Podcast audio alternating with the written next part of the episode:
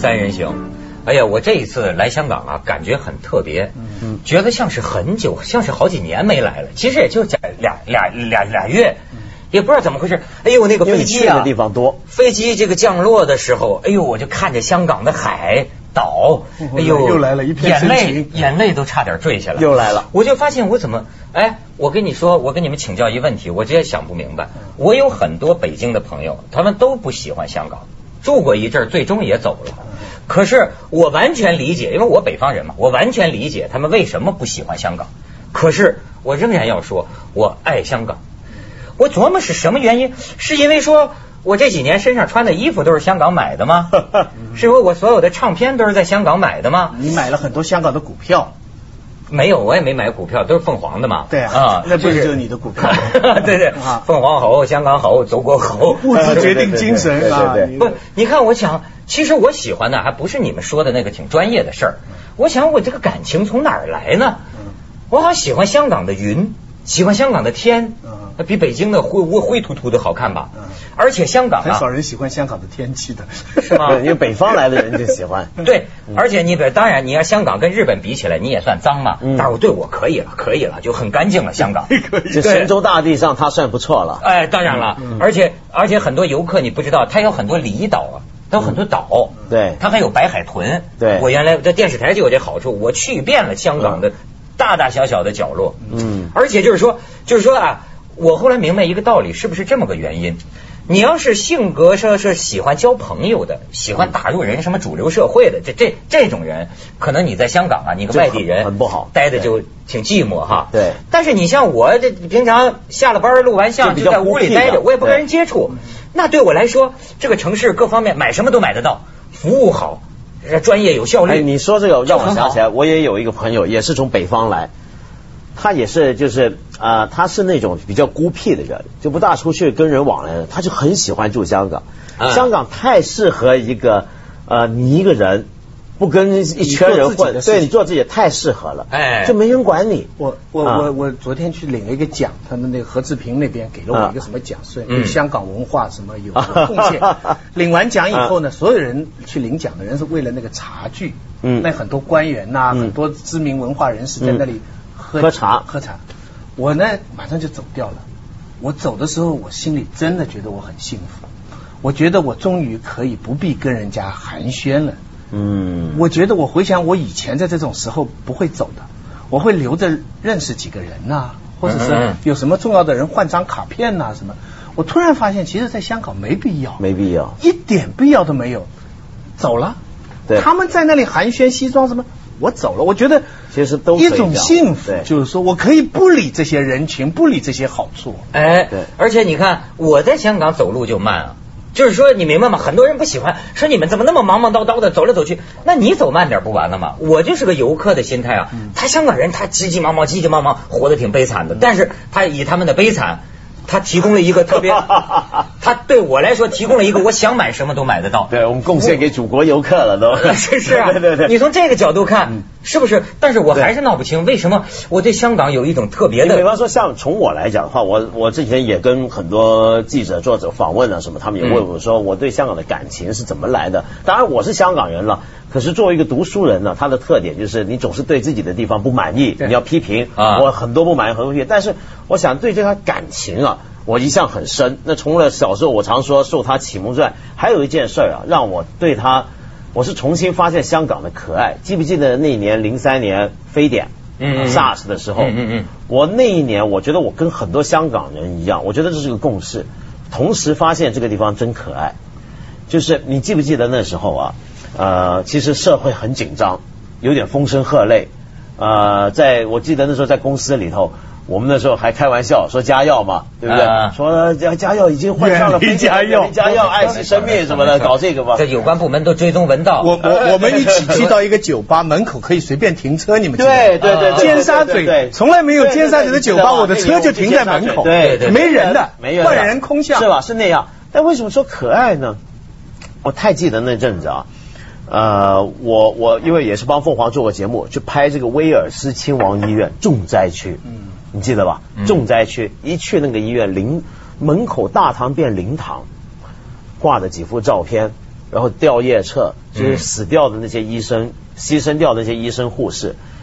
可是呢，那天我去访问的时候很好玩，就不是别说医生了，我去访问那种开救护车的，嗯那个开救护车就说听到谁家呃受伤了什么送医院那个，那阵子很紧张啊，谁知道送来的什么人啊，对不对？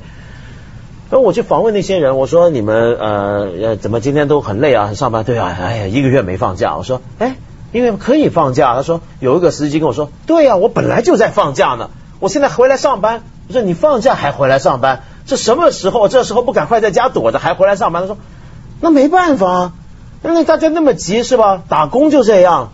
对对对，我我那刻就感到真可爱，就是他没跟我说我要为人民服务啊我没没有，他到这一刻了，死生关头了，那么危险的时刻，他居然说的还是打工就是这样。打工，对我就觉得打工仔是无可指责的。上上次的时候我去上课，我我以为会没人，结果跑去一看满满一教室，大家都戴着口罩，然后还帮我在那个话筒上，嗯，照包一个稍微包一个对嗯，哎，我们照样讲福寇。对，哎呦，而那那个香香港有两个关键的时候，其实现在回过头来，这十年哈、嗯有两个非常关键。假如说十十年是一个旅程的话，现在平安到达，大家在在庆祝哈。其实这两个关头是非常危险的，回头想，金融风暴，不是金融风暴，一个就是 SARS 的时候。对萨斯，现在有专家说，SARS 如果在香港不是三个月，如果是六个月的话，香港经济就会垮。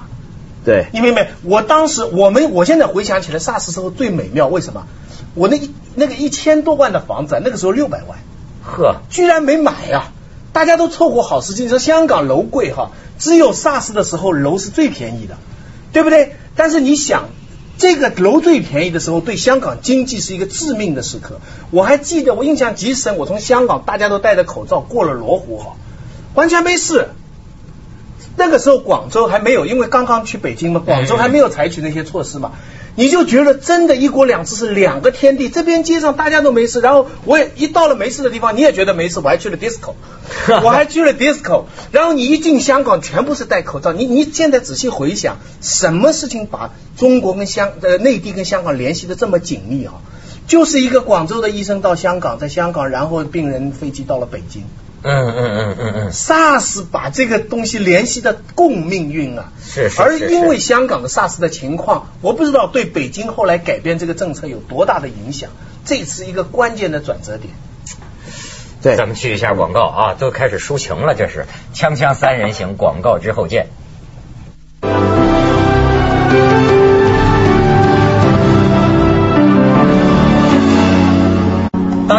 像我一些北京朋友，他会觉得呢，香港人的这种就是呃，他讲的是所谓从人生意义这个角度上来衡量，说这个，哎，我发现好像这个南方民族啊，也不是南方民族，就南方人呢，表现出这种生存能力啊极强，而且呢，一生中大部分的时间都放在一个基本的谋生上。对你看在北方，就是说，哎呦，你们是干什么呀？一个月都挣几万块钱了，嗯天天，您那天徐老师还讲到香港人一毛，我发现文道也有点毛病，叫什么有风使到使到劲，嗯就是这个船呐、要是顺风啊说的这句话，就使到劲嗯，就是哎呦，什么工作有钱就赚，是吧？哎呀，永远不在乎加班加点。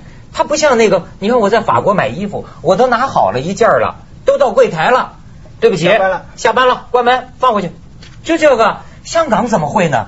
你现在不会，你爱留留多久就留多久。我那天就听咱们那个导演说，他说他姐姐嘛，在算白领 office 是吧？每天得干到晚上八九点，回来吃完晚饭冲个凉。你要是看电看会儿电视，你第二天就精神不好，第二天得早起。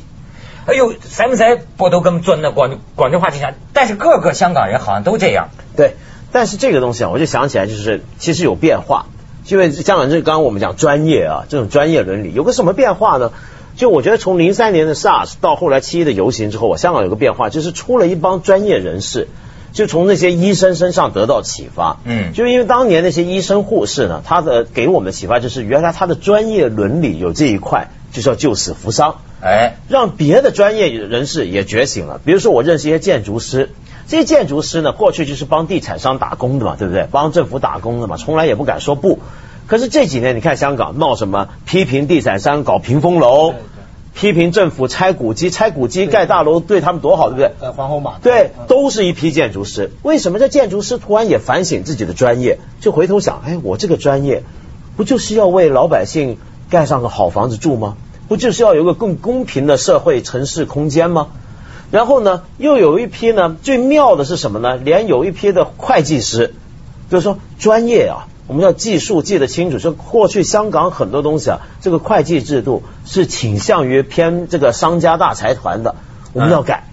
然后就很怪，你知道这几年这种专业伦理，就是达到了一种过去就你刚刚说香港人没有那种精神高度，呃就是反省到这个程度。我现在认识几个大学念医学的学生啊，以前在香港你说要当医生就是想挣钱，坦白讲，对对对但现在呢，我看到很多年轻人大学念医生，目的是要干嘛？说大学毕业之后我要去伦敦受训，为什么呢？因为我要加入无国界医生，我要去苏丹，我要去这个阿富汗，就现在很多这种出来了。对对。这这这种中产阶级的精神，其实就是那个七一那个时候开始。对。这是我讲的第二个关键点。嗯。其实我要讲个歌功颂德的话，香港这些年来这两个重要的拐点啊，真正决定香港命运的是中央决策，真是 SARS 是一个非常重要，这不单是香港，在中国。第二个就是七七一那天，第二天哈，我正我七一在在在香港，嗯。第二天我在上海就见到王道涵，嗯。他就问我，他说怎么回事？怎么会有几十万人上街？他们他们他们什么不满呢？然后他女儿也是在香港的，就跟我一起向他解释说，冒着三十六度都是中产人士，不是那些搞搞震的人高温穿黑色他们他们对第一是对二十三条有顾虑，第二对董建华有些不满，但是主要他们绝不是对回归对中国有什么这这种事情啊。根据我以前的这种不好的记忆啊，有人如果打一个报告，把把某些极端的口号一夸大的话，很可能影响上面的对这个事情的看法的。嗯这个以前有历史记，所以我当时非常担心，我拼命。尽量我们就解释，就是说香港人这个这个游行哈、它它是一个什么样的性质？你看，中央马上做了一个决定，把二十三条暂时停。从零三年七一以后，香港的经济又又回升，嗯对不对？嗯嗯我觉得这个实在香港人要感谢，对就是说中国这个两个关键性的决策，影响到香港这十年的。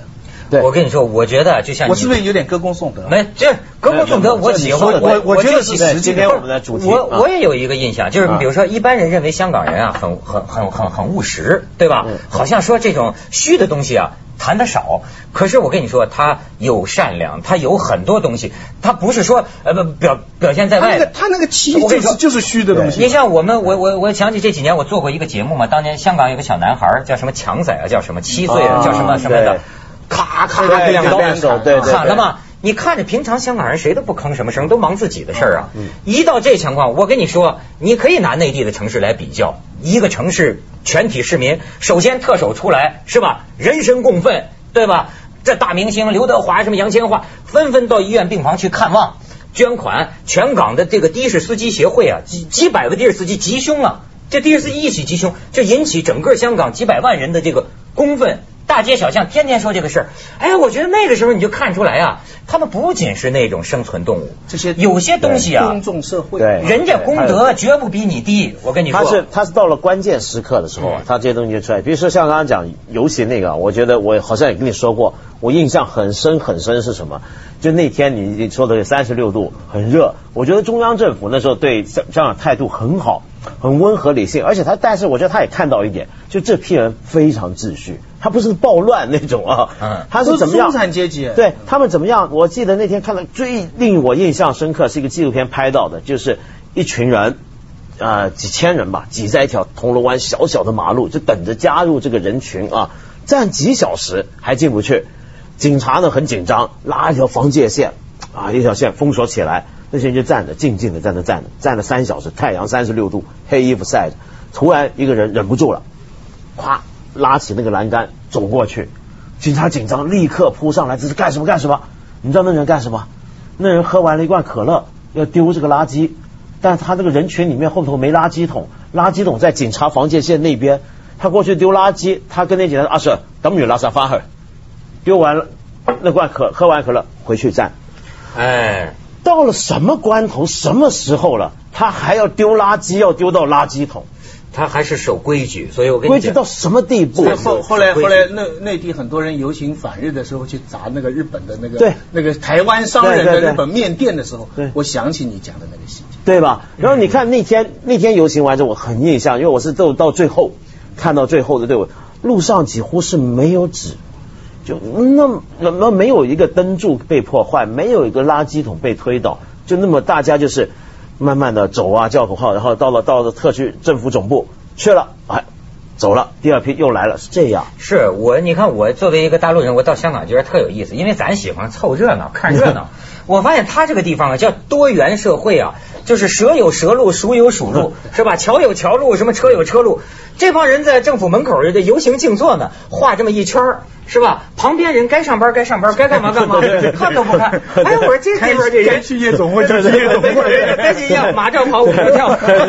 锵锵三人行，广告之后见。